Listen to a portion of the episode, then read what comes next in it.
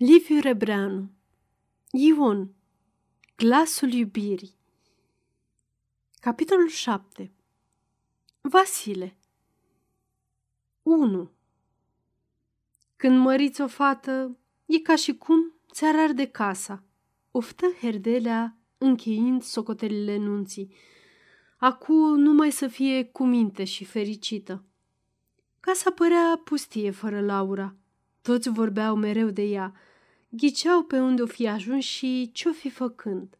Iar dăscălița și Ghighi lăcrămau când dădeau peste vreun lucrușor rămas de la dânsa. Viața însă își reluă chiar de-a doua zi mersul ei obișnuit, nepăsătoare nici de dureri și nici de bucurii. O scrisoare recomandată de la avocatul Lendai vesti data licitației de care avea groază doamna Herdelea, oricât explica Titu că e o simplă formalitate. Învățătorul, îngrijorat în taină ca și nevastă sa și doritor de compătimire și încurajări care să-i risipească temerile, căută și găsi un prilej să povestească și lui Belciug toată încurcătura. Deși stăruia între dâns și răceala, amândoi se prefăceau că nu știu nimic, iar Herdelea trăgea nădejde acum să-l înduioșeze și să netezească drumul spre o împăcare adevărată, din ce în ce mai înfricoșat să nu-i facă vreo poznă cu locul casei. Belciug se miră, îl compătimi cu o pâlpâire stranie în ochi și pe urmă îi spuse că va veni și dânsul la licitație. Să-i dea o mână de ajutor dacă va fi nevoie. Învățătorul era mulțumit că l-a îmblânzit și astfel îl va îndupleca mai lesne de acum să facă actul de donațiune a locului, cum îi făgăduise când s-a apucat să-și clădească încrezător casa. Totuși, nu îndrăzni să se spovedească nevestei sale care rămânea neclintită în antipatia ei față de pămătuful viclean. De altfel, îndată interveni tărăboiul cu nunta lui Ion, aruncând iar vălul uitării vremelnice peste necazurile zilei. În vinerea fixată, avocatul sosi de dimineață, dar se opri numai o clipă să comunice învățătorului că, având o afacere urgentă în Armadia, să-l aștepte înspre amiază la întoarcere pentru descurcarea formalității. Acum, Herdela se văzu nevoit să spună și familiei, cu multe înconjururi și menajamente, că Belciug, pentru orice eventualitate, are să vie la licitație. Dăscălița înțelese numai decât că nu poate fi la mijloc lucru curat. Ai să vezi, bărbate, că pămătuful umblă după vreo potlogărie, zise ea cătrănindu-se. Ai să vezi, pe cine nu suferă inima mea, să știi că îi sufle de câine. Învățătorul se încurcă, îndrugă protestări timide că doar nu fi nici el așa de hapsân că e popă și ar fi rușine. Acestea însă întăriră mai mult neîncrederea doamnei Herdelea, încât, deși făcuse planul să se ducă cu Ghighi prin sat, să tocmească două femei pentru săpatul grădinii și una la rufe, se răzgândi și rămase acasă. Barem să fiu aci și eu, că tu, cât ești de papă lapte, ai fi în stare să închizi ochii la toate nerușinările. Belciug zărise trecând trăsura avocatului. Se grăbise, dar ajunse totuși prea târziu. Nepricepând, intră în casă zâmbitor.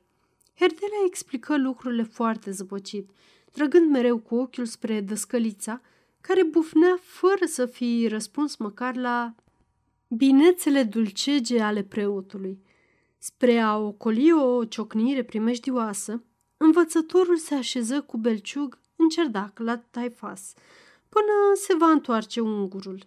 Era o zi de primăvară minunată, cu miresme de flori de câmp în aer, cu un cer ca o oglindă fermecată.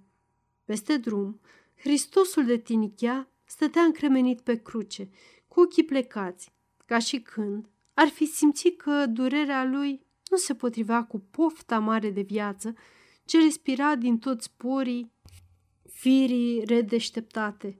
Preotul se gândea mereu că ar fi mai bine să plece și cu toate acestea ședea parcă l-ar fi țintuit pe scaun. Vorbea, dar glasul amândurora a sunat de rece că nu se puteau privi în ochi.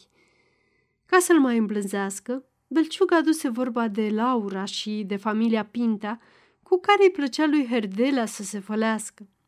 Tu trebuie să fii cunoscut pe bătrânul Pinta, mai de mult, că doar ai fost învățător în lechința odinioară, începu preotul. Apoi, stai frate Ioane, zise Herdelea, într-adevăr înseninat, că în lumea asta sunt mai multe lechințe. A mea a fost un sătules nenorocit, prin fundul văii diugului, iar a Cuscrului e un orășel în toată forma. În vremea aceasta, doamna Herdelea și Ghighi, în salon, revoltate, înjurau și blestemau pe belciug, așteptând să vie Titu, care se repezise cu noaptea în cap până în Armadia, să ridice de la percepție un avans pe leafa învățătorului, deoarece rămăseseră fără un gologan în casă. Avocatul însă sosi mai curând, însoțit de un copist bătrân de la judecătorie, foarte plictisit, că va trebui să se întoarcă pe jos în Armadia. Ungurul urcă sprinten în cerdac începând vorba din uliță. Norocul îmi iese în cale pretutindeni. Am isprăvit mai repede decât bănuiam, așa că acum sper să fiu acasă în Bistrița la vremea prânzului. Nevastă mea ține grozav la ora mese și e încântată când mâncăm împreună. Iată un mijloc ieftin de a ferici o femeie. Doamna Herdelea, cu Ghighi, auzindu-l, ieșiră din salon. Lendvai, foarte reverențios, le întâmpină cu complimente la care însă, fiind spuse pe ungurește, dăscălița nu răspunse, ci se mulțumi să strângă din buze cu o înfățișare jignită, încât Herdelea se grăbi să observe ca să nu supere avocatul. Nevastă mea nu știe ungurește. A, se poate! Și cu toate acestea, ziarele dumneavoastră țipă ca din gură de șarpe, că sunteți asupriți, terorizat, ungurizați. Interesant. Ei bine, crezi dumneata că în Germania sau în Franța s-ar tolera un învățător al satului a cărui soție să nu cunoască limba oficială? Nu ți-o spun ca o imputare, căci pentru mine politica nu există. Răspundeam însă unui coleg român care, adineauri, în Armadia, se plângea că de acum au început presiunile și samavolniciile față de sărmanii români în vederea alegerii de deputat. Ha, ha, foarte curios. Vorbea foarte repede, rotindu-și ochii ca un uliu spre a nu-și neglija între timp afacerile. Lui Belciuc îi se păru că avocatul vrea să lovească și pe dânsul și răspunse românește umflându-și gușa. Altele sunt împrejurările în Germania și aiurea, domnule avocat. Noi aici suntem o națiune băștinașă, despuiată de drepturi și împovărată numai de datorii. Cine-i domnul?" întrebă Lendvai, mirat și atins că i s-a răspuns în românește. Ce zice? Ce zice?" Adăuga apoi, deși înțelesese foarte bine. Herdelea, înfricoșa să nu se învenineze lucrurile pe spinarea lui, căută și izbuti să schimbe vorba și conduse pe Lendvai în odaia întâi, unde erau două paturi, lângă perete, o masă de sufragerie, o canapea de lemn, toate vechi și hodorogite. Aici nu avem nimic de seamă, nu-i așa?" zise avocatul trecând, fără să se oprească într-o odăiță îngustă și lunguiață, cu o fereastră, spre uliță și un geam spre grădină.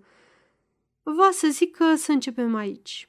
Începem, stimate domn, strigă către copistul care se așeză ursuz la biroul lui Herdela și scoase dintr-o geantă roasă niște hârtii.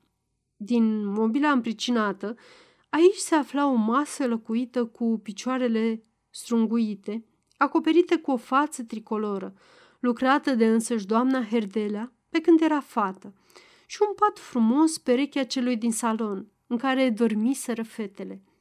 Până să-și aranjeze copistul hârtiile, avocatul se uită bănuitor la Belciug, care zâmbea blajin și, speriat puțin, de privirile dușmănoase ale dăscăliței din odaia întâi. Amator, amator? întrebă deodată Lendva ironic. Și prieten, murmură preotul. Desigur, prieten care cumpără ce poate de la prietenii în nevoie. Făcu avocatul disprețuitor și apoi întorcându-se spre copist. Ei, merge? Gata. Va să zic că avem... Uh... Mormăi funcționarul întrebător. Masa și patul. Sfârși Herdelea puțin răgușit și cu ochii la Lendvai, ca și când iar aștepta aprobarea. Una masă nuc, 23 de coroane. Citi copistul în hârțoagele lui cu glas mai răspicat. Dă cineva mai mult? 24, zise avocatul, făcându-i să-mi să scrie. Belciug însă se apropie de masă, ridică fața, o pipăi și apoi rosti candid. 26. Toate privirile îl izbiră ca niște săgeți, iar doamna Herdelea, în cealaltă odaie, bolborosi ceva roșindu-se. Lendvai, după o clipă de șovăire, strigă. Treizeci! Treizeci și două! zise preotul, cu ochii lipiți pe masă. Depuneți banii imediat, nu-i așa? Pufni acum avocatul întărutat. Da, da, firește, făcu Belciuc, scoțând portofelul din reverenda aboțită. Atunci eu renunț, spuse Lendvai, strângând din umeri, cu o privire nedumerită spre Herdela, care, ului și spăimântat, avea fața strâmbată de un surâs amar. Preotul stătu până la capăt, ca o amenințare, pipăind și ciocănind toate mobilele, dar fără să se mai amestece. Când se sfârși, avocatul puse pe Herdelea să îi scălească polițele și plăti copistului diurna cuvenită. Cel puțin de aici înainte să fie exact curatele domnule Herdelea, zise strângându-i mâna. E păcat de cheltuiel, deși partea leului o bag eu în buzunar. Ei, la revedere! Bună ziua, doamnă, și îmi pare rău că nu știu românește. Râse apoi către învățătoarea, care, înțepând cu o privire furioasă pe belciug, răspunse. Mai bine să nu știi românește și să fii om de treabă. Ce zice? Ce zice?" întrebă avocatul pe Herdelea, ieșind însă fără să mai aștepte tălmăcirea. În cerdac, preotul se despărți de învățător, zicându-i încet, Apoi mâine o să viu să-mi iau masa, Zaharie. S-o iei? S-o iei. Da, da, bâlbâi Herdelea. Văd că doamna e supărată, foc, dar n-am nicio încotro, că tocmai îmi lipsea o masă ca asta. Ei, servu, Zaharie! Ieșind în uliță, ochii lui întâlniră chipul lui Hristos pe cruce, care acum se zvârcolea plângător.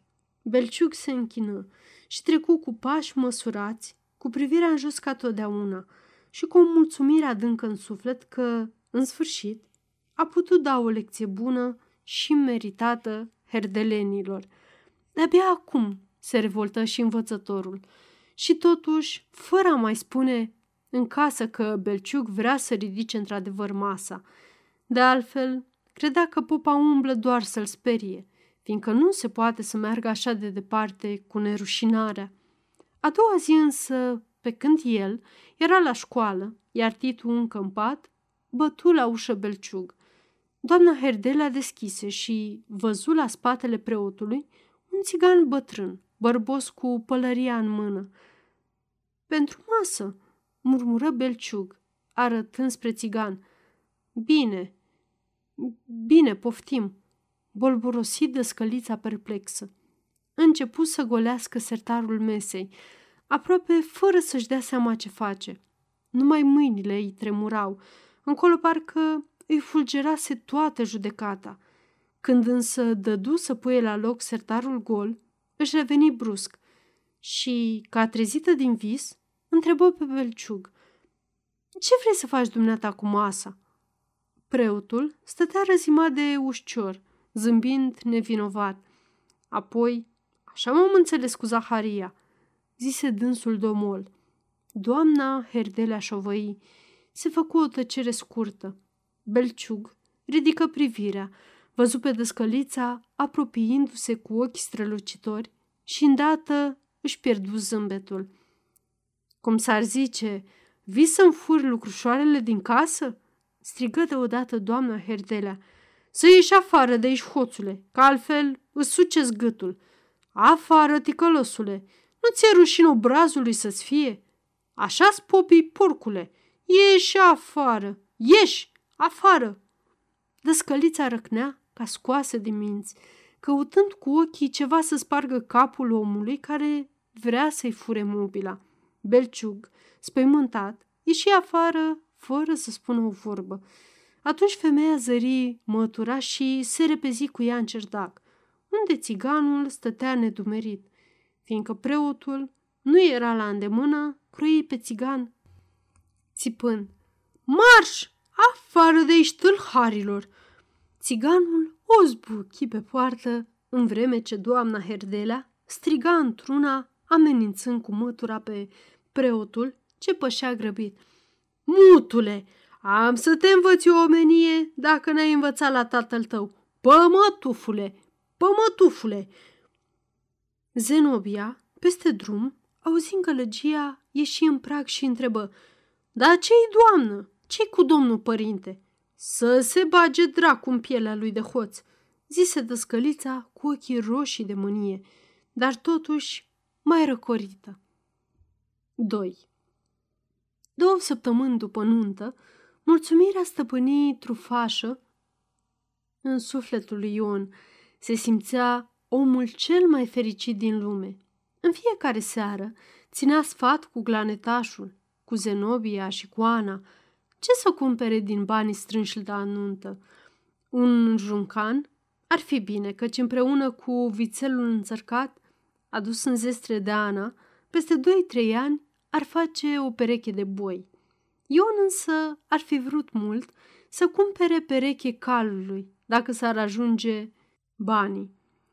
În aceeași vreme, iar mai fi plăcut să păstreze și ceva gologan la chimir, ca să aibă la îndemână de să arivi cumva pământ bun de vânzare, să-și mărească mai mult moșia și gospodăria.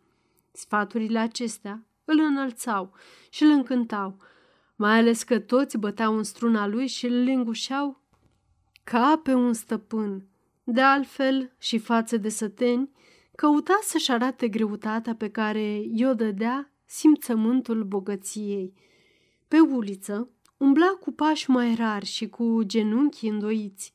Vorbea mai apăsat cu oamenii și veșnic numai de pământ și de avere. I se părea că și casele și chiar grădinile îl priveau acum altfel, mai supuse și mai zâmbitoare. Toată firea se îmbrăcase în haine de sărbătoare, parcă în adins pentru a prăznui biruința lui. O primăvară mai frumoasă ca totdeauna se statoria pe hotare. Copaci înmucuriți, verdeața ce răsărea zi cu zi, mai vie ca un veșmânt fermecat coborât, să acopere goliciunea neagră și gălbuia pământului bătrân, pădurile care se încoronau cu frunzișuri noi, mirosul aspru, îmbătător și înviorător de glie, plutind mereu în văzduh ca respirația sănătoasă a unui uriaș deșteptat dintr-un somn greu, toate împrăștiau voiciune în suflete, tinerețe nouă și o nouă poftă de viață. Dimineața, plugurile scârțâiau trecând pe uliță, urcau coastele năclăite și apoi brăzdau ziua întreagă, ogoarele bătute de rugina iernii. Pe alocuri, vitele se căzneau să pască întâile fiericele de iarbă și, mâncându-le, le curgeau balele de plăcere. Ion ieșea deseori în hotar să-și desfete sufletul în priveliștea pământurilor lui. I se umflau nările sorbind aburii primăverii și privea brazdele lucitoare cu o dragoste pătimașă, mormăind mândru de mulțumire. Acum avem și noi pământ. Slavă Domnului! Numai sănătos să fiu, să-l muncesc. Nu se grăbea însă cu aratul și sămânatul de primăvară. Își făcuse socoteala că nu va putea lucra singur atâtea locuri, ci va trebui să tocmească ajutoare, iar oamenii sunt mai ieftini pe la sfârșitul muncilor. Fiindcă mai avea răgaz o săptămână, două, se gândi să îi sprăvească mai întâi cu socrul său, să facă hârtiile de intabulare pe numele lui, cum se învoiseră. Îi spuse și Anei că sâmbătă seara vor merge împreună la Vasile Baciu, ca să ia înțelegere pentru duminică. Femeia aprobă mai dinainte tot ce zicea el. Nu pricepea dânsa planurile lui și nici nu căuta să le priceapă. Era mulțumită că poate trăi lângă omul iubit și numai nălucirea îmbrățișării cu Florica, la nuntă, o rodea în fundul inimii, fără însă a îndrăzni să-și mărturisească temerea. Văzând-o plecată și supusă, Ion se mira cum poate fi așa și era parcă mai urâtă ca înainte. Noaptea, în pat, simțea o răceală alături de ea, iar șoaptele ei drăgăstoase îl supărau, ca și respirația ei obosită de femeie însărcinată.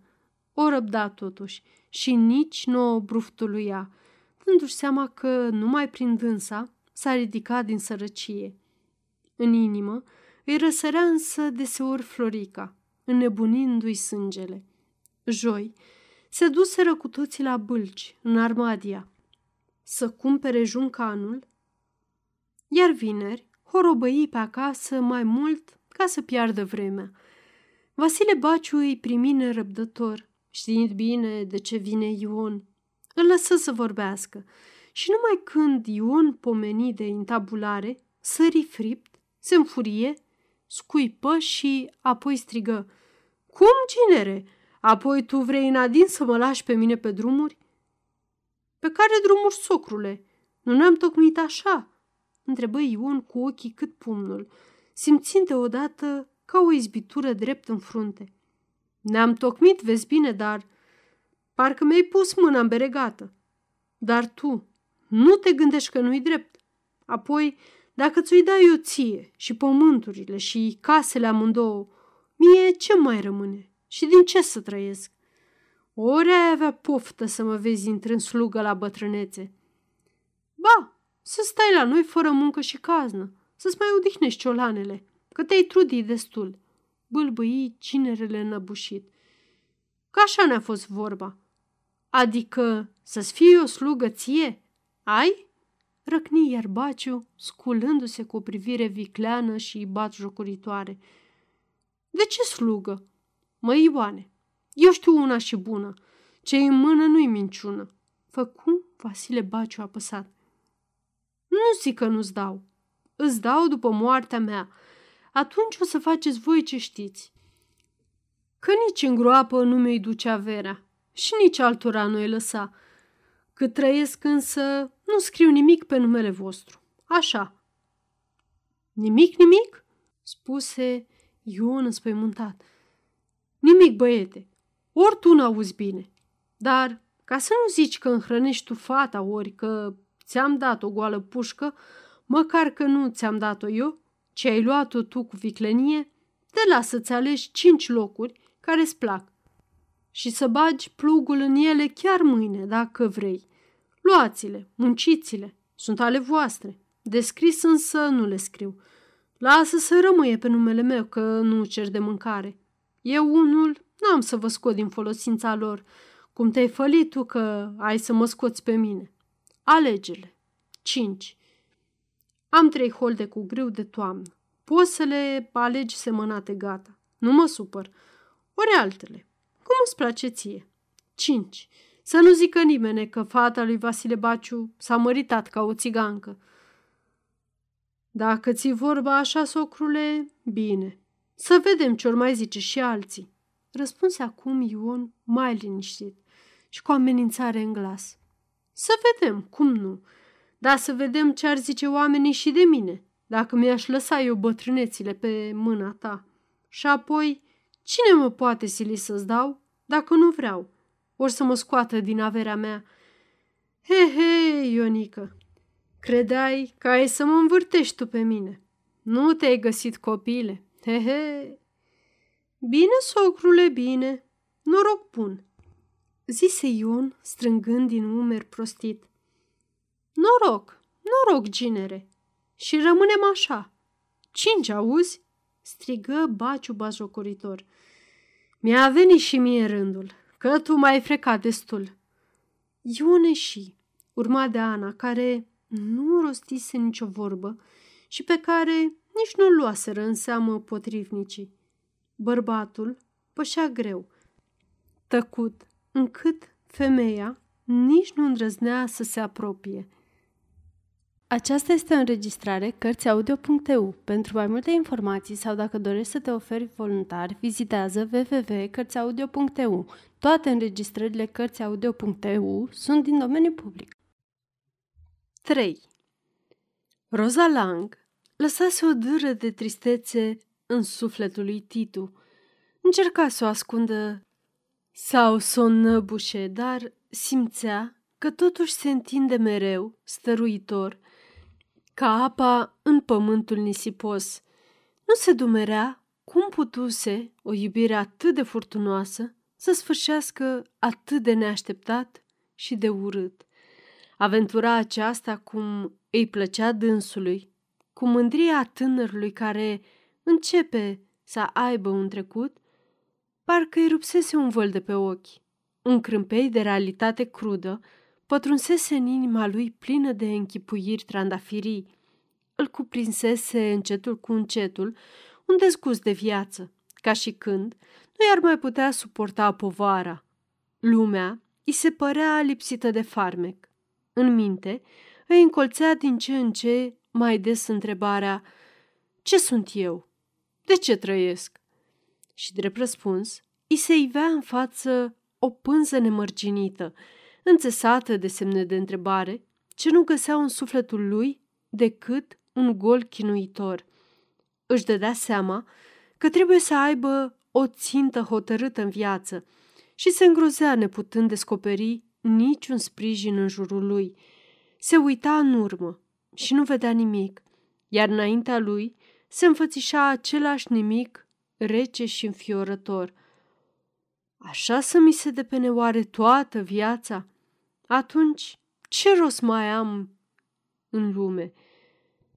Își zicea deznădăjduit, seara mai ales, în patul din salon, unde se mutase el de când s-a măritat Laura, fiindcă Ghighi se temea să doarmă singură. Toate zilele hoinărea prin Jidovița sau prin Armadia, crezând să-și alunge din suflet neliniștea. Dar întrebările îl însoțeau pretutindeni, tot mai nesăturate. În fața lor îi se păreau copilării și versurile lui și pozele de poet și iubirea lui ucisă de gelozie și înflăcărarea lui națională. Peste acestea se ridicau mereu zbuciumările. Unde merg? Unde vreau să ajung și de unde vin?" Ca să poată răspunde, se gândi să citească, să învețe și să afle din cărți ce nu găsea singur. În mintea mea e un haos. Numai haosul aruncă la suprafață întrebări dureroase. Câteva săptămâni se cufundă în cărți. Tatăl său avea din vremurile de demult o bibliotecă foarte mică în care se rătăciseră câteva volume de știință, de teologie de pedagogie. Titu se repezi la ele cu atât mai multă lăcomie, cu cât, până acum, le ocolise. Mai adună și de prin armadia, de pe la prieteni, ce se nemeri. Le adună și le sorbi grăbit, ca și când ar fi căutat leacul unei boli necunoscute, dar simți curând că haosul, în loc să se limpezească, creștea mai mare. În mijlocul frământărilor, singura rază de mângâiere era credința că el este cel din tâi om chinuit de asemenea gânduri. În cele din urmă însă, o oboseală stranie îl luă în stăpânire. În inimă nu-i mai rămăsese decât o nemărginită părere de rău. De ce nu e aici, Roza? indiferent dacă ar fi să o împart cu practicantul de la Stossel. Apoi, parcă și creierii se opriră în loc, copleșiți de o apă străvezie, din care țâșneau răspunsuri ca niște flăcări mici, izbăvitoare. Adică, ce-mi pasă mie de unde vin și ce-o fi mâine? E nerozie să te perpelești cu întrebări fără sfârșit. Unde te duce viața? Acolo trebuie să mergi și ce-ți poruncește ea, trebuie să faci. Numai nebunii alargă să-i stăvilească mersul, să o abată din calea ei, să se împotrivească voinței celei mari, care e una și milioane de milioane, care e oarbă și totuși urmărește o țintă sigură, necunoscută de infama nepricepere omenească. Voința cea mare sunt eu, precum e și vaca lui Ion sau câinele nostru, ori viermele ce se așează singur sub talpa mea ca să-l strivesc, sau chiar bolovanul pe care îl izbești cu piciorul, precum tot ce este și cerul și ceea ce este dincolo de cer și de stele și dincolo de acest dincolo, mereu, până în nesfârșitul nesfârșitului. Atunci, viața singură știe ce vrea, sau poate pentru că nu știe nici ea, mi se pare mie că știe. Unde merge ea e bine, căci merge tot înainte, peste prăpăstii, peste munți, mereu înainte. Cine cade din carul vieții e pierdut. Înainte, înainte, înainte. Se bucură parcă ar fi găsit piatra filozofală, zâmbit de întristările lui zbuciumate. Acum le înțelese obârșia. Atâta neliniște pentru că Rosa Lang a plecat și mai ales pentru că, în lipsa mea, s-a consolat cu cine a putut. Și din pricina asta credeam că mi-am zdruncinat rostul vieții. În aceeași noapte, scrise o poezie care îi se păru cea mai frumoasă din tot ce a făcut până atunci. O dragoste nouă de viață îi împodobea sufletul. Nu se mai plictisea prin armadia. Îl interesau și îi plăceau toate. Parcă s-ar fi sculat după o boală grea. Schimba privirea amoroase cu gâștele de odinioară. Vorbea iar cu entuziasm de românii oropsiți, de planurile lui mărețe. Îndeosebi, spunea deseori cu superioritate, ca o sentință fără apel. Dacă n-ar fi necunoscutul în lume, viața omului n-ar avea niciun farmec. De altfel, în vremea aceasta, în Armadia, se întâmplase un eveniment extraordinar. Murise Ion Ciocan, deputatul circumscripției. Ciocan fusese mulți ani directorul liceului românesc, cochetase cu ungurii, le făcuse concesii, introducând, mai ales pe ușa din dos, limba ungurească în program, iar în schimb, cârmuirea îl răsplătise cu un mandat de deputat. Se alegea totdeauna sub firmă independentă, dar era dintre independenții care sunt cei mai vașnici sprijinitori ai tuturor guvernelor. Independența i-a mai câștigat pe urmă catedra de literatură română la Universitatea din Budapesta și a păstrat reprezentanța armadiei în Parlament până a închis ochii. Fusese om tăcut, ursus și deci nu tulburase multă apă în capitală. Răutăcioșii povesteau cu mare lux de amănunte cum, în 15 ani, Ciocan o singură dată a căscat gura când, rămânând deschise două uși, ar fi strigat nervos. Ușa domnilor că trage îngrozitor aici! Pentru care improvizație oratorică, toată camera l-ar fi aplaudat frenetic. Prin testament, întreaga avere și-a împărțit-o între liceul din Armadia și Astra din Sibiu, căci soția ei murise de câțiva ani, iar alte rude nu avusese, afară de doi frați, țărani, morți și ei mai de mult. Pe scaunul lui Ciocan se încingea o luptă crâncenă între doi candidați. Victor Grofșoru, avocat foarte căutat din Armadia, susținut de toată Românimea, și bancherul Bela Beck, jvab ungurizat din Budapesta, care se auzise că vrea să cheltuiască chiar o sută de mii de coroane și fiind guvernamental, mai avea la dispoziție, cu o discreție eficace, concursul autorităților mari și mici. În Armadia, fierberea creștea zi cu zi. La berăria Rahova, discuțiile și pronosticurile nu se mai sfârșeau. Grofșorul desfășura o activitate strașnică, secundat firește de toți intelectualii care își luaseră însărcinarea de agenți electorali. Izbânda ar fi fost asigurată dacă s-ar fi putut rupe voturile ovreilor din Jidovița, presupunând că preoții și învățătorii își vor face cu toții datoria. Titu, vindecat, se avântă cu trup, cu suflet în vălmășagul luptei. De dimineață până seara era în armadia, agitându-se, discutând, mereu îmbujorat de entuziasm care nu-i fu însă mândria și mirarea când, într-o zi, la berărie, Victor Grofșoru veni glonț la dânsul, cu mâna întinsă. Poete, dragule, vreau să-și cer un serviciu. Pentru dumneata e nimic, pentru cauza noastră e colosal. Fiindcă berăria era plină de lume, cel privea ca pe un erou, Titu se simți în culmea fericirii și strigă înflăcărat. Domnule deputat, Cere-mi orice. Pentru cauză îmi dau bucuros și viața. Bravo! Uite omul! zise candidatul, cuprinzându-l prietenește de mijloc. Dar ceea ce vreau nu-ți pot spune aici. Trebuie să vii pe la mine, să faci onoarea și plăcerea. Deci spunem repede, când? Nu-ți închipuiești cât îmi sunt de împărțite toate minutele. Imediat sau după prânz. E bine?" Făcut Titu deodată grav, văzându-se parcă inițiat în secretele zeilor. Perfect! Atunci, azi după prânz, dragă poete! Grofșorul, ca toți care îl sprijinau, era convins că, îndată ce va ajunge el în parlamentul de pe malurile Dunării, poporul românesc va fi liber și scăpa de orice griji. Dacă mă aleg eu, vom respira toți, vom avea aer românesc, spusese dânsul din capul locului, încât fraza aceasta devenise lozinca lui electorală.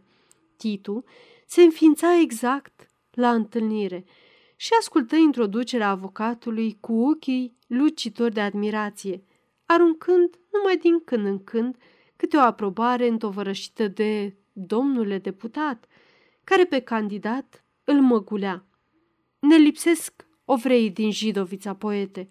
Fără de ei suntem pierduți, sfârși grofșorul, oftând cu o figură întrebătoare și întristată brusc. Tânărul nu vrut să audă de asemenea oportunism. Succesul trebuie să fie curat românesc, nepătat de niciun ajutor străin. Vom goli satele de oameni și vom aduce pe toți la urnă, să dovedim lumii întregi voința noastră, porunca noastră.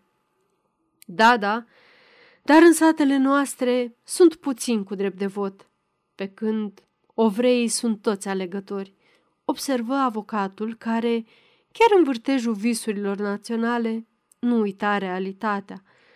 Apoi își completă gândul. Pentru a ne asigura voturile din Jidovița, e nevoie de concursul lui Herdelea, care e iubit de toți ovreii. Dacă Herdelea ar vrea să facă puțină propagandă ovreiască, ar fi imposibil să nu izbutim.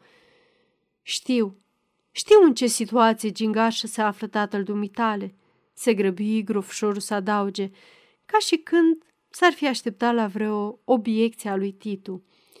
El, ca învățător al satului, trebuie să urle cu lupii, vorba aceea, dar cu dibăcia lui, în mod discret. Ce zici, poete? În mod foarte discret, pe față, domnule deputat!" strigă Titu, aproape indignat. În chestia aceasta nu pot exista rezerve și compromisuri. Înainte de a fi învățător, tata e român. Da, negreșit român. Cine se îndoiește? Dar greutăți sunt. Și eu le înțeleg și le apreciez.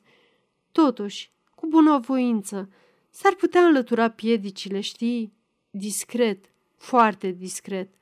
În asemenea împrejurări, discreția are mare importanță. guvernul contează pe ovrei și e sigur că îi are în mână. Noi trebuie să lucrăm cu multă prudență.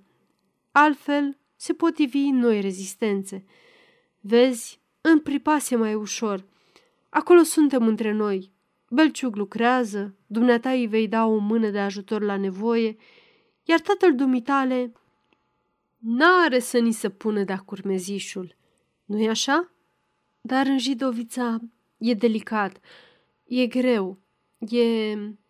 e... Din Armadia până în Pripas, de obicei, Titu făcea jumătate ceas pe jos. Acum, în mai puțin de un sfert de oră fu acasă. Alergă să spună mai curând ce veste mare au hotărât tatălui său, fruntașii mișcării naționale.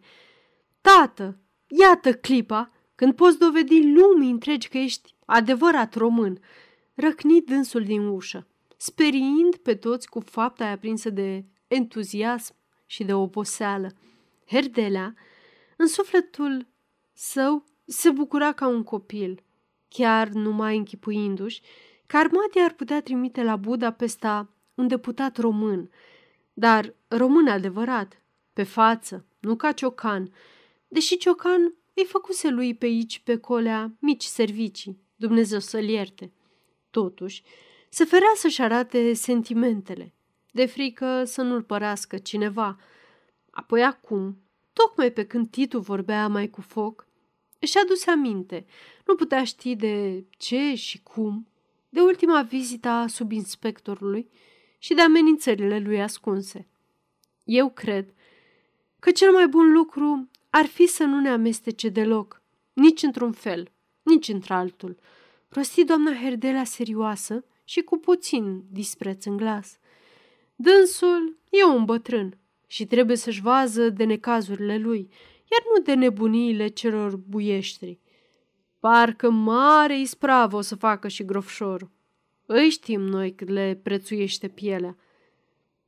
Dacă pe urmă ungurii vor prinde pismă pe dânsul și se va pomeni fără slujbă, crezi că o să-i dea grofșorul ceva? Titu sări revoltat de atâta egoism. Adică cum? Pentru o leafă mizerabilă, ungurii au pus lacăt pe sufletul omului? Lașitatea asta ar însemna trădare națională. Ar însemna să-și dea singur certificat de renegat. Cu ungurii trăim noi aici ori cu românii. Crezi că vom mai scoate noi capul în lume dacă nu vom face nici măcar atâta pentru cauza românească? Ghighi împărtășea din inimă părerile fratelui ei, mai cu seamă gândindu-se că nu va mai avea cavaleri la baluri și poate nici pețitori mai târziu. Ba, în loc să umbli după cai verzi, mai bine ți-ai căuta și tu vreun post pe undeva, că ești cât muntele și vezi bine câte greutăți avem pe cap, zise doamna Herdelea supărându-se. Apoi, numai atâta știi, mamă, greutăți și iar greutăți, mormăi tânărul opărit.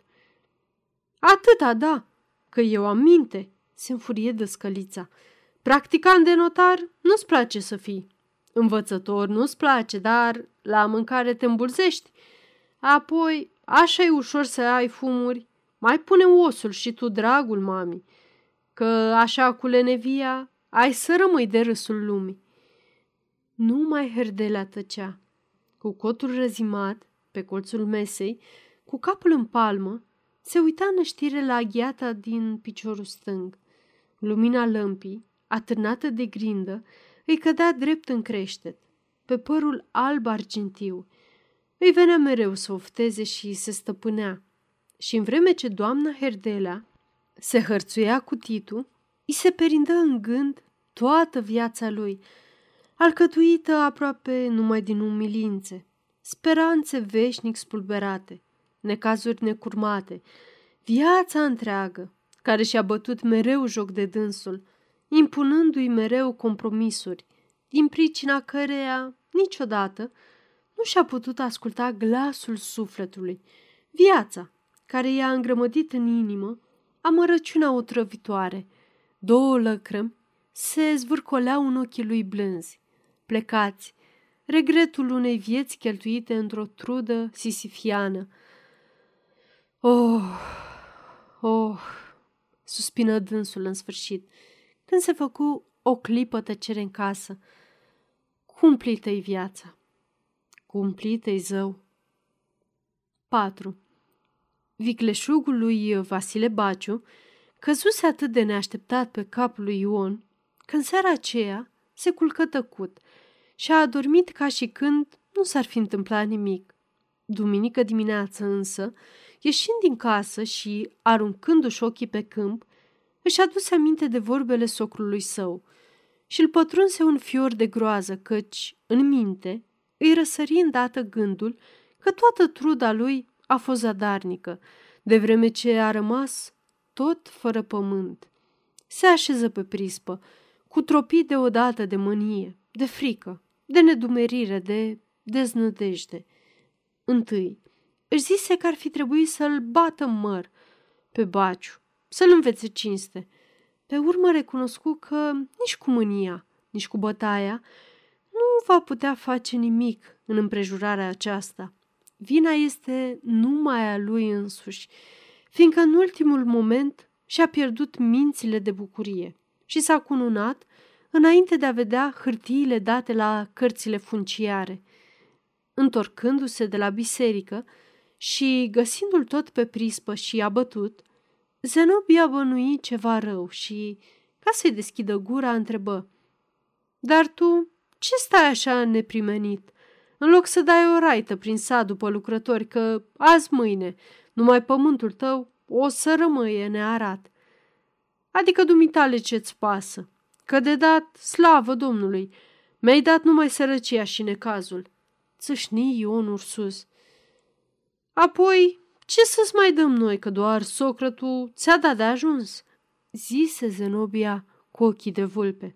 Cum să nu-mi dea? Vezi bine că mi-a dat, murmăi omul amărât. Nu vezi dumneata că m-a și gârbovi decât mi-a dat? Zenobia nu-l mai slăbi până nu află tot și apoi izbucni în afurisenii care se întețiră când Ana apăru în ogradă, speriată de gura ei. În vreme ce soacra își blestema nora mai cu foc, în sufletul lui Ion pătrunse o fâșie luminoasă. Prin Ana trebuie să-și îndrepte greșeala. Deocamdată nu știa cum și în ce fel, dar simțea că numai ea poate să-l scape. Și urâtă și calică. Bine ai nimerit-o, dragul mami, strigă Zenobia în gura mare. Ho, cotoroanțo, ho! Răcni Ion deodată la măsa. Ce te vârca musca în bălegar? Potrăcan știți să fiți, dar sărac m-ați lăsat, ai? Ea de vină. Ce ea de vină? Apoi, atunci de ce te răstești la dânsa? Piei de aci că uita cu vezi pe dracu.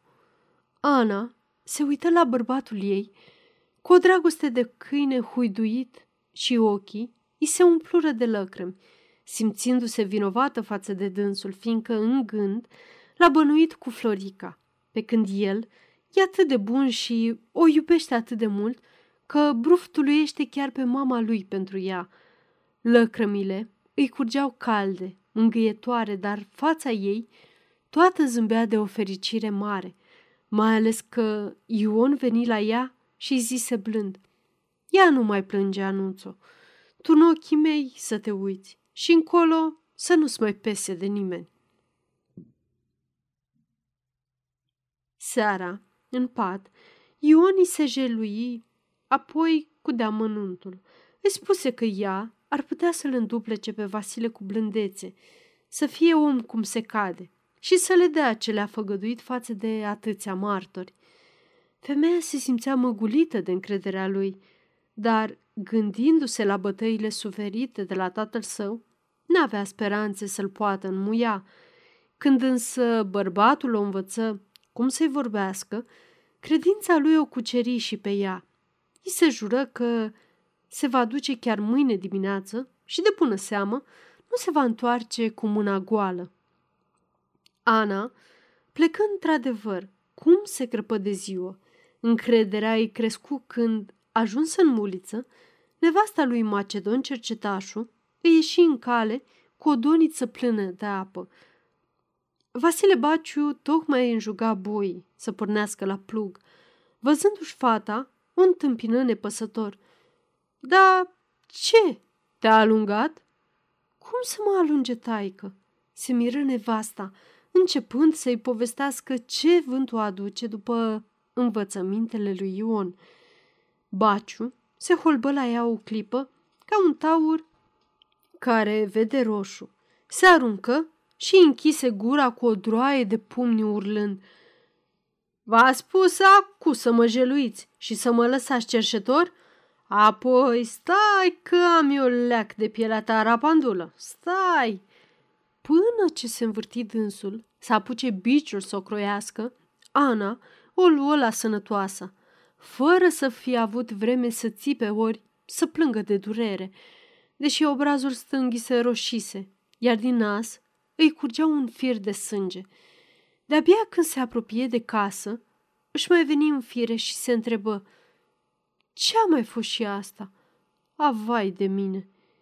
Ion o aștepta în ogradă, cu inima arsă de nerăbdare, o zări de departe venind cu pași iuți și ștergându-și mereu nasul cu mânecile cămășii. M-a bătut Ionică și nici nu m-a lăsat să-i spun nimic. Uite cum m-a umplut de sânge. Bolborosi nevasta, parcă i-ar fi cerut lui să o răzbune. Bărbatul însă simți deodată o apăsare grozavă în ceafă. Se uită la Ana cu ochii goi și reci, ca și când ar fi văzut o arătare vrăjmașă. Pe pometele obrajilor, pielea stătea să plesnească, iar pe tâmple îi se umflară venele ca niște lipitori sătule. Mintea lui speriată îi striga că toată nenorocirea îi se trage numai din femeia aceasta, cu buza de sus murdară de sânge și cu privirea de o umilință ațățătoare. Brațele și pulpele îi zvâcneau fără voie în vreme ce unghiile îi tăiau pielea groasă și aspră în podul palmelor.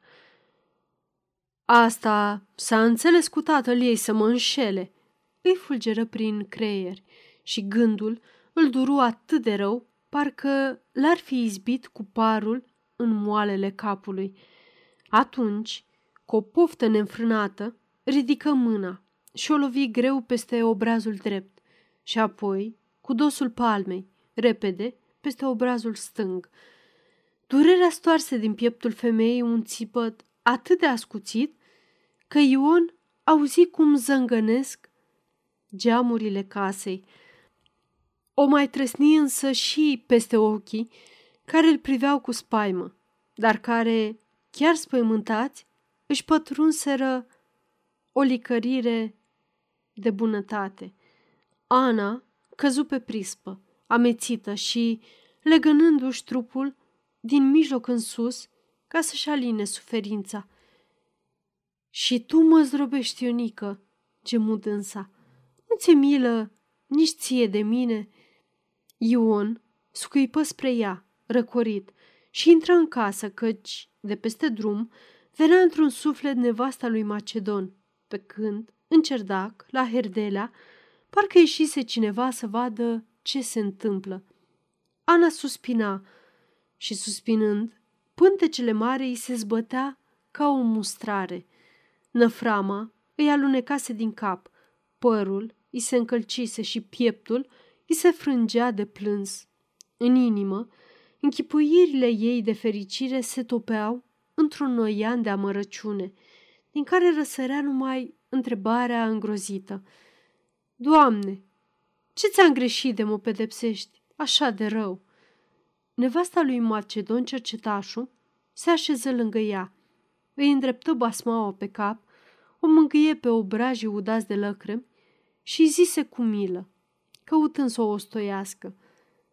Taci, draga Leli, taci și rabdă, că femeia trebuie să sufere, dacă așa a lăsat-o Dumnezeu. Taci, mulcom, taci. Glasul ei era atât de blând că sufletul Anei se încălzi puțin. apoi își ascunse fața în poala femeii și plânse mai ușurată, murmurând însă într-una, ca și în seara anunții. Norocul meu, norocul meu. 5. Până să convingă pe tatăl său, Titu, nu vrut să stea cu mâinile în sân și porni din casă în casă, îndemnând pe țăranii alegători sau nealegători să meargă cu toții la o întrunire în Armadia, unde Victor Grofșoru avea să-și lămurească programul. Fiindcă alegerea de deputat se apropia, prin sat umblau acum mai des patrule de jandarmi spre a preîntâmpina tulburările și agitațiile împotriva statului.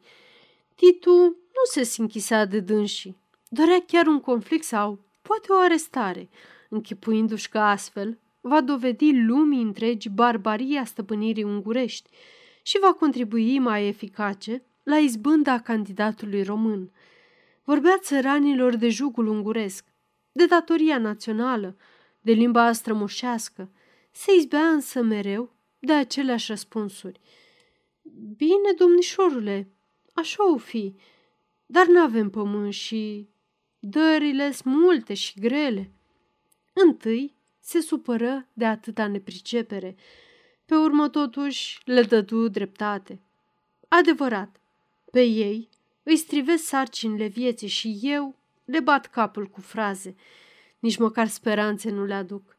Apoi, firește, dacă eu însumi nu știu bine ce vrem. El bănuia ce vrea, dar dorințele lui nu se potriveau cu ale bătrânilor. El, cu atâția studenți și profesori mai tineri, visau unirea grabnică a tuturor românilor. Nu se gândeau dacă se poate ori nu se poate. Ei se uitau fermecați spre România, așteptând acolo mântuirea. În fața lor însă stăteau mai toți fruntașii recunoscuți, între care însuși grofșorul, care spuneau că acestea sunt idei primejdioase, că prin asemenea vorbe goale, bune, numai pentru discuții de berărie, se poate compromite toată lupta. Mijloacele noastre trebuie să fie legale, îi spuse grofșorul. Numai prin legalitate se obțin lucruri trainice. Politica serioasă nu se poate întemeia pe aventuri, ci pe realitate. Ce ascunde viitorul nu se știe. În suflet putem nutri orice speranțe, dar visurile nu trebuie amestecate în lupta politică. Titu se zăpăci și fu cuprins de o șovăire, din care de-abia cu sforțări se putu smulge. Se coborâ iar între țărani și cu toată upreliștea bătrânilor le vorbi de frații noștri, de stăpânirea românească ce va veni în curând și tresări de bucurie când Ștefan Hotnog, bogătaș din sat, în loc de tânguirile obișnuite, răspunse acum în numele tuturor, ridicându-și chimirul pe burtă. Să te audă Dumnezeu, domnișorule! Oportunismul și lașitatea ucid avântul, se gândi Titu mulțumit. Cu jumătăți de idealuri nu poți lupta și nici nu poți fi înțeles de nimeni. Strădaniile lui Titu au rămas totuși zadarnice, deoarece întrunirea, îndată ce s-a anunțat oficial, a fost oprită de către prefectul județului în urma raportului solgă biroului Chițu, care se temea de tulburări. Tocmai când Titu veni plăștit cu vestea aceasta din Armadia, bătrânul Herdelea primi citație de la tribunal în procesul ce-l pornise judecătorul pentru ultragiu. Deși între timp ungurul se mutase din Armadia într-un orășel din Ungaria, fiindcă, cum spusese dânsul la plecare, nu se putea aclimatiza în atmosfera nepatriotică de aci, sarcina lui Herdelea se agravase, căci acuzația judecătorului s-a părut atât de întemeiată procurorului, încât și-a însușit-o din oficiu și deci procesul trebuia să continue negreșit, chiar dacă partea civilă s-a retras. Herdela strigă pe Ion, care de asemenea primise citație, vrând să se sfătuiască împreună cum să abată nenorocirea ce amenința de aproape. Ion însă, în bobota necazurilor lui, cu socrăsul, căuta mereu să se plângă ce a pățit și cum a fost înșelat, iar de procesul care îl durea pe învățător, parcă nici nu-i păsa. Aveți să vedeți că bicisnicul ăsta are să mă bage în temniță și să nenorocească pe toți, zise învățătorul pe urmă, doborât de îngrijorare. Țineți minte ce v-am spus eu azi. Ion e fatalitatea noastră. El se ciorovăiește cu Vasile Baciu pentru niște zdrențe de pământ și nici nu vrea să știe în ce poznă m-a înfundat. Titu, văzând spaima bătrânului și, ca să mai schimbe vorba, găsi înțelept să povestească pe un ton de glumă, cum azi, întâlnindu-se în armadia cu Belciug. I-a spus că e foarte supărat și că nu va lăsa fără răspuns insultele doamnei Herdelea, pentru care va trebui să dea seama în fața justiției.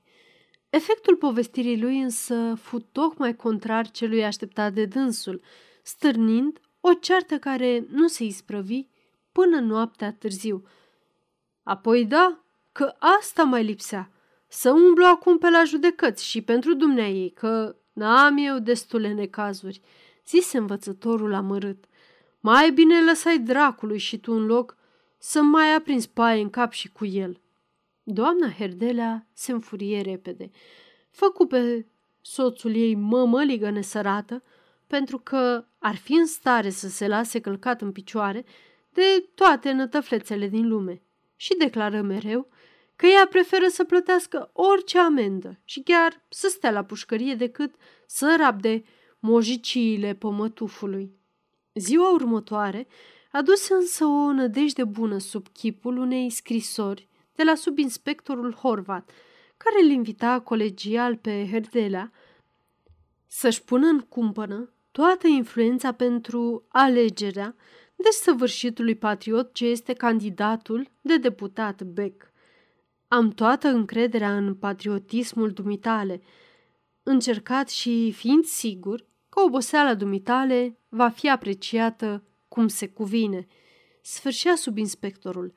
Mai ales sfârșitul îi se părea învățătorului plin de mari făgăduințe. Uite ce om de treabă! Bietul subinspector! strigă dânsul înviorat. Ei, degeaba! Să nu judeci niciodată pe nimeni după aparențe. Iată bărbatul care îmi place mie. Bravo, bravo! Îndată își însemnă pe toți alegătorii din pripas în număr de 11 și chipzuind de lung pe cei care ar vota cum îi va sfătui dânsul. Apoi își frecă mâinile cu încredere.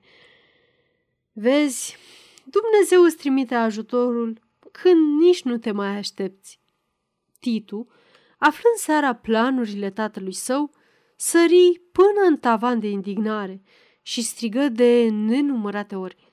Trădare și rușine! Dar Herdelea rămase neclintit. Pentru mofturi, n-am să-mi las eu bătrânețile pe drumuri. Ai văzut tu ce-mi scrie sub inspectorul? Citește bine, poftim!" zise aruncându-i mândru scrisoarea. Tânărul nu vrut să citească nimic și făcu jurământ că va lupta din răsputeri împotriva acestei trădări nemai auzite.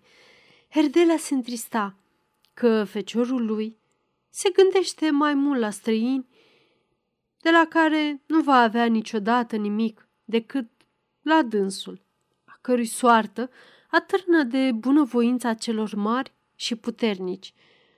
Nu-ți închipui tu că Horvat, dacă îi voi împlini dorința, poate să-mi fie de mult folos? N-ai văzut citația de ieri și nu știi că mă paște furisitul de judecător? O vorba subinspectorului cântărește greu la tribunal – când va spune subinspectorul prezidentului că uite, așa și așa, Herdela e omul meu, adică al nostru. Crezi că prezidentul are să mai crâcnească? Așa se lucrează în lume, băiete, înțelegi ori nu înțelegi? Nu vreau să înțeleg nimic, răspunse Titu cu atât mai îndrăjit, cu cât socotelile acestea îi se păreau și lui cu minți. Atunci să-ți fie rușine obrazului că ești cal bătrân și ai putea înțelege atâta lucru. Strigă Herdela adânc jignit. Rușine să-ți fie, măgarule! Aceasta este o înregistrare Cărțiaudio.eu. Pentru mai multe informații sau dacă dorești să te oferi voluntar, vizitează www.cărțiaudio.eu.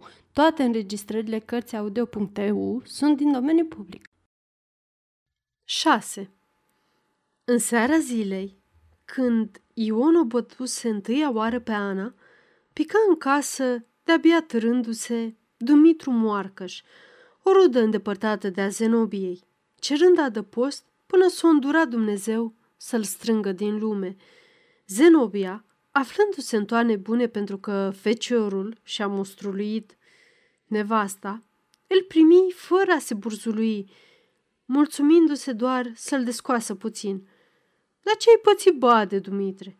De ce nu stai la Paraschiva, că e bine acolo?" Parcă de bine fuge omul, murmură moarcăș, mototolindu-se pe vatră. Era un moșneag trecut de 60 de ani, pipernicii și prăpădit de să-l sufli de pe picioare.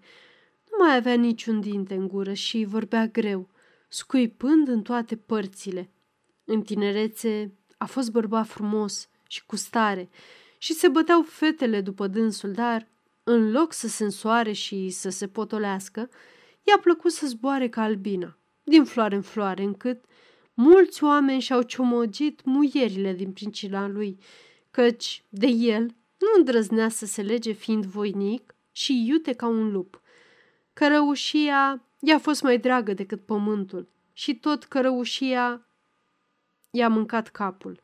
Într-o noapte, venind de la Dej, o ceată de lăieși a tăbărât pe dânsul, l-au ciumăgit și i-au furat caii. A zăcut vreo doi ani și a rămas beteag de picioare. Boala i-a înghițit averea.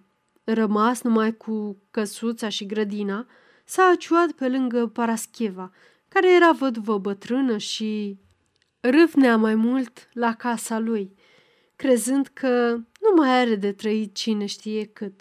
Dumitru însă se încăpățâna să nu moară și-o duse 22 de ani, așa prăpădit cum a scăpat încât Paraschiva a avut vreme să se obișnuiască cu slăbiciunile lui. S-au înțeles ei, totuși, destul de bine, până acum câteva luni, când Dumitru s-a apucat și avândul lui Avrum casa și grădina fără știrea Paraschivei. Degeaba i-a dat o sută de zlos de argint. Femeia nu s-a mulțumit. Ea era convinsă că a luat mai mult și a ascuns banii undeva sau la cineva, și cum Dumitru nu mai putea să aibă zile bune cu Paraschiva, ea se înfurie că banii vor ajunge în mâna altora și ea, care l-a îngrijit atâția ani, se va alege cu nimica. Fiindcă Avrum nu voia să-i spuie lămurit cât i-a dat, Paraschiva se puse pe moșneag, întâi cu sudălmile, apoi cu bătaia, până ce în sfârșit azi l-a izgonit să nici nu-l mai vadă. Bătrânul povesti ce a pățit cu Paraschiva, dar fără să o ocărască, ba chiar cu o mare părere de rău, că a fost nevoit să plece de la ea și să moară, poate, prin case străine. Apoi lasă că ai trăit destul, zise Senobia drept mângâiere. Ion, îmbufnat cum rămăsese toată ziua după ce plesnise pe Ana, nu zise nimic ci se uită doar cu ură la noul mâncău care îi cade în spinare din senin. Credea totuși că Dumitru se va întoarce acasă mâine, poi mâine, știindu-se că nu poate trăi fără Paraschiva, singura femeie, se zice, pe care a iubit-o el cu adevărat și care, de aceea, l-a și învârtit cum i-a plăcut. De altfel, gândurile lui erau atât de fripte de grija pământurilor, încât tot restul lumii îi se părea că nu face un ban găurit. Se înfuria când vedea pe Ana care, pe cât îi îngăduia pântecele țuguiat, se sprintenea pe lângă vatră să gătească cina și era din ce în ce mai convins că femeia e înțeleasă cu Vasile Baciu, să-l tragă pe sfoară. se perpeli câteva zile fără să știe ce să mai facă. Apoi îi veni în minte Herdelea și se bucură ca și când ar fi găsit scăparea. Chipul învățătorului îi juca înaintea ochilor, strălucitor de speranțe. Îl căută îndată și, nemerindu-l la școală, îl chema afară. Herdelea era supărat și îi impută că e nerecunoscător și că, prin nepăsarea lui criminală, îi primejduiește slujba și cinstea. Ion ascultă nerăbdător ca și de ună zi, când încercase învățătorul să se sfătuiască cu dânsul. Ce-i pasă lui de grijile altora? Pe el numai lecazul lui cel mare îl roade și îl chinuia și după ce împlânzi pe Herdelea cu făgăduințe, îi se plânse ca un copil nepriceput, zicând mereu mai rugător și mai stăruitor. Învață, mănașule, că, al minteri, ori fac moarte de om, ori ajung la pușcărie, ori mi-i pune singur ștreangul de grumaz. Se uită în ochii învățătorului, sorbindu-i răspunsul, din care însă îi se întipări în creier numai atâta. Fii liniștit, finule, că ce ți-a făgăduit trebuie să-ți dea. Duminică, tu să vii la mine cu Ana. Am să chem și pe Vasile. Și aveți să vă înțelegeți, fi liniștit. Zilele până duminică trecură precum ceasurile. Nădejdea îi îmbrăcă toate gândurile în trandafiriu. Se simțea iar stăpânul pământurilor și de-abia aștepta să poată ieși la lucru pe moșia lui. Herdelea, iubitor de învoieli unde fiecare parte să-și scază cerințele spre mulțumirea amândurora, povățui pe Vasile Baciu să dea acum jumătate din locuri, care să fie scrisă pe numele lui Ion, iar cealaltă jumătate să-i o făgăduiască în scris pentru după moarte. Povața lui însă îi nemulțumi pe amândoi. Toate nădejdile lui Ion se prăbușiră, auzind ce spune învățătorul. Apoi, dacă ar fi fost vorba să lase dânsul din drepturile lui, ce nevoie de sfaturile nașului? Lui nu-i trebuiau sfaturi, ci pământurile, toate pământurile. Îl cuprinse o mânie sălbatică împotriva lui Herdelea, care, astfel, vrea să-l înșele în loc să-l ajute. Vasile, cu lucire și reată în privire, zise tacticos că el nu-și ia vorba înapoi și dă bucuros cele cinci locuri pe ales. În sinea lui însă era sigur și el că Herdelea s-a înțeles cu Ion să-i fure averea. Pentru că nu îndrăzneau să se certe cu învățătorul, potrivnicii schimbară între dâns și câteva sudălmi și apoi, uitând orice omenie, se luară de piept și începură să-și care la pum peste cap cu sete, grohăind ca niște mistreți prinși în capcană. Herdela și Titu de-abia izbutiră să-i scoată din odaie în vreme ce dăscălița, nespus de indignată că nerușinații s-au încăierat în casa ei, îi ocăra cu înverșunare, iar Ghighi țipa speriată. Ana încremenise pe un scaun în dosul ușii, însă doamna Herdelea o dojeni și pe ea bine și apoi o dădu afară. Vasile și Ion se mai zgâlțâiră puțin în cerdac. Se mai ghiontiră până în poartă, dar în uliță se descotorosiră și își așezară hainele boțite, înjurându-se din ce în ce mai potoliți. În clipa însă, când să pornească spre sat, în ușa casei învățătorului se ivi Ana, topită de rușine și de spaimă, ca o arătare ursitoare a toate relele. O zărire amândoi deodată și furia lor se înteți iar. Pumnii se amenințară în aer și privirile roșii se loveau ca două săbii. Ajuns în dreptul casei, Ion intră în o gradă, urlând cu o spumă subțire albă între buze, care se muta și se lipea când pe cea de sus, când pe cea de jos. Să-ți mănânci friptă o drasla, tâlhar bătrân ce ești. Ana dădu să intre și ea, dar Ion se repezi ca uliul și răcni răgușit scăpărând scântei din ochi și scoțând cuțitul din șerpar. Fugi, flandură! Fugi de aici, că uita cu te tribit pe lumea cealaltă. Și să nu te mai prind prin ograda mea că te spintec. Hoațo, hoți și tâlhari care umblă să mai și bat jocorească. Femeia vrut să ridice mâinile, să-l roage, dar privirea lui o îngrozi, spunându-i că într-adevăr e hotărât să o omoare acum. Șovăi o clipă și apoi porni după tatăl său, care făcea câte doi-trei pași, se oprea, se întorcea, zvârlea ginerului câte o înjurătură, iar se urnea și iar se oprea.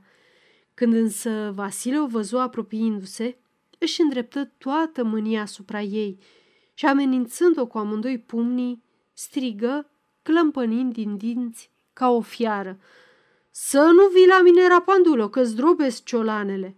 Golan ți-a trebuit? De golan să ai parte. Uite-l, uite-l ce mândrui. Acu să-ți fie de cap. De cap, de cap, de cap. Păși mai iute, dar răgnind într-una de cap, ca și când n-ar fi fost în stare să găsească o cară mai grea. Ana rămase în mijlocul drumului, nemai știind încotro să o apuce. Ion tot mai înjura și blestema în ogradă, iar Vasile Baciu, depărtându-se, țipa mai tare, parcă să-l audă tot satul. Vecinii ieșiseră în uliță și priveau, care mirați, care râzând, toți dornici să urmărească desfășurarea poznei. Nemișcată, cu brațele moarte, cu ochii rătăcitori și cu sufletul crâmpoțit de înfricoșare, femeia se uită împrejur, fără să mai știe ce să facă. Acu, unde să mă duc? Se întreba și în minte îi răsăreau numai răspunsuri negre, care o pironeau pe loc, sleindu-i voința și ispitind-o să-și curme singură toate suferințele, fiindcă viața ei e zadarnică. Tot floarea, nevasta lui Macedon, sări iar, o luă de mână, o duse acasă la ea, o îmbărbătă până seara și o culcă după cuptor, lăcrămând de milă. Vai, sărăcuța de ea, sărăcuța! În noaptea aceea își dădu seama întâia oară Ana de prăpastea în care își zvârcolește ea viața. Și atunci, gândul morții se coborâ în suflet ca o scăpare fericită.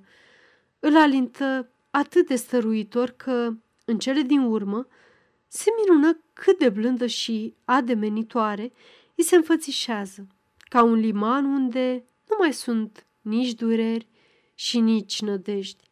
Deodată, însă, simți o zvâcnire în pântece, trezind-o din aiurare. Cum se mișcă sărmanul?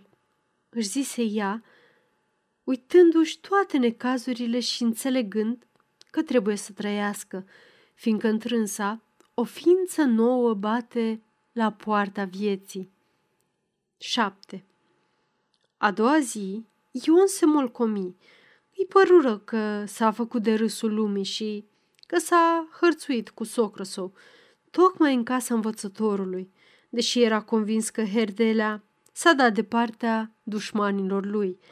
Trecu drumul la Macedon cercetașul și a dus acasă pe Ana, dar fără să audă măcar povețele floarei, că să fie mai milos cu biata femeie, că mâine poi mâine îi sosește ceasul.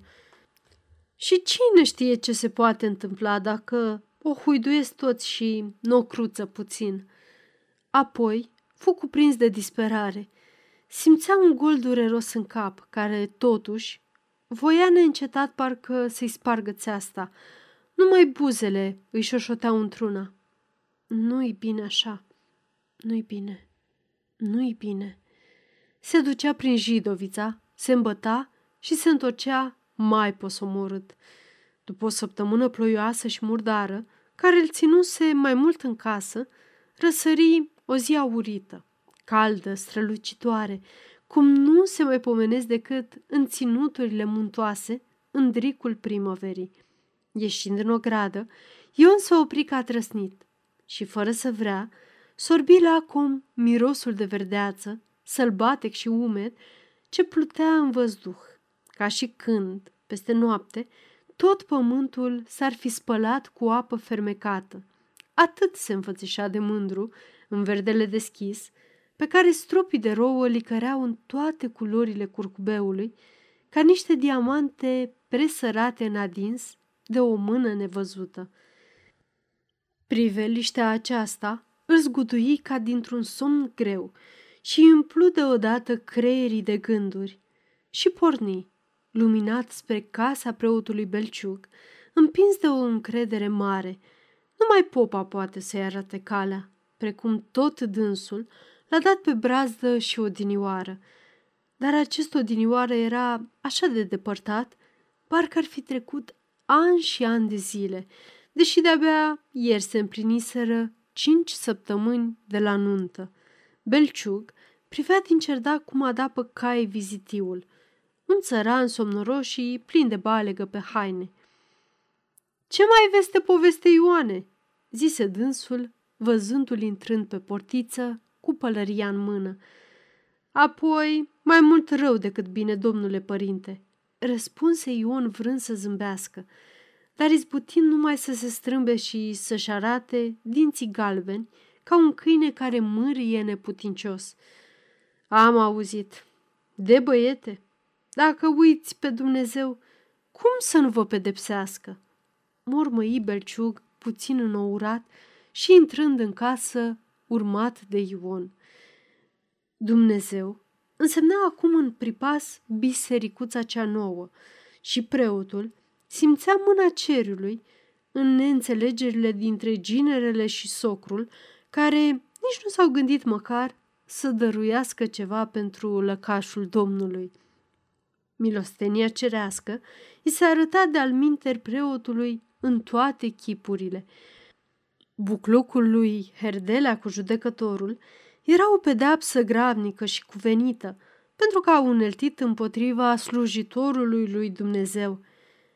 Mai aștepta însă manifestarea mâniei divine față de doamna Herdela, care l-a ocărât pe dânsul, și apoi o lovitură deosebită pentru Herdela, fiindcă chiar ieri a aflat că umblă să-i smulgă câțiva alegători în favoarea candidatului de deputat ungur, deși știa bine că el dorește să arunce un bloc mic, dar solid, în cumpăna reprezentantului român. Răsplata tuturor neplăcerilor o găsea însă mai ales în hotărârea de a începe, încă în vara aceasta, lucrarea noii biserici. Căzuse la învoială cu un arhitect din Bistrița, care avea gata un plan foarte frumos. Arhitectul trebuia să sosească în curând și, cu materialul adunat, să așeze temelia. Până la toamnă, zidurile vor fi ridicate, iar în toamna viitoare, întregul locaș va putea fi sfințit cu toată solemnitatea. Belciug se gândea de pe acum la programul sfințirii și inima lui bolnăvicioasă tremura de bucurie. Dar, deoarece tot mai lipsea puțin din suma prevăzută la cheltuielile clădirii, strădaniile lui nu erau sfârșite. De aceea, nu pierdea credința că, până la urmă, și Ion va deschide punga și deci se sili să-l câștige prin bunăvoință. Acum spune, Ioane, ce te doare? Murmură dânsul, așezându-se, bătându-și genunchii cu palmele și privind drept în ochii lui Ion, pe care îl lăsase în picioare. Ion se spovedi prelung, cu glas înfundat, cu ochii în pământ, iar preotul îl ascultă cu băgare de seamă și fără să-l întrerupă. Apoi, când isprăvi, Belciuc se sculă, se plimbă de câteva ori de aici colo cu pași mari, uitându-se odată cu mirare în odăița de culcare, unde patul era încă tot nefăcut. Și în sfârșit, se opri lângă masă, se răzimă de dungă, cu palmele încrucișate la spate și vorbi privind mereu într-un colț al tavanului. Știu eu ce să te sfătuiesc? Greu, prea greu. Numai un avocat ar putea lumina bine, dar cu răul și cu bătăile nu se împacă oamenii niciodată. Asta e de când lumea. Dumnezeu a lăsat judecătorilor împărțirea dreptății pământești. Am pățit-o și eu de ună zi, știi bine că m-a ocărât dăscălița țigănește. Puteam să mă apuc de bătaie?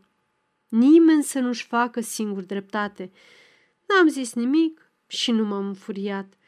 Dreptatea e de la Dumnezeu. M-am plâns și eu în armadea la judecătorie și dacă e bine și drept să fiu hulit de pomană, hulit să rămân. Tu însă vei face cum crezi de cuvință. Numai atâta să știi. Pumnul nu-i dreptate. Treabă un avocat. Roagă-l să te învețe și fă cum te îndrepta el. Eu n-am nicio putere. Ion plecă mulțumit. Bine a zis popa, legea să hotărească. Ajuns acasă, chemă pe Ana și îi vorbi foarte blând. Tu trebuie să te duci la tatăl tău, Anuțo, că eu nu te mai pot ținea. Vezi bine și tu, că sărac și abia ne tărâm și noi zilele. Dumnealui are destul avere. Acu că m-a înșelat, nu-i nimic. Dumnezeu din cer vede și judecă, dar eu trebuie să mă gândesc la pielea mea. Cu mâinile în sân noi sta, de bună seamă, poți să-i spui. Pe urmă, o duse de mână până la poartă și închise poarta după ea. Ana se mai uită înapoi, dar el nu-și mai întoarse capul. Are dreptate. Toți au dreptate. Șopti femeia podidită de plâns. Numai eu. N-am niciun rost în lume.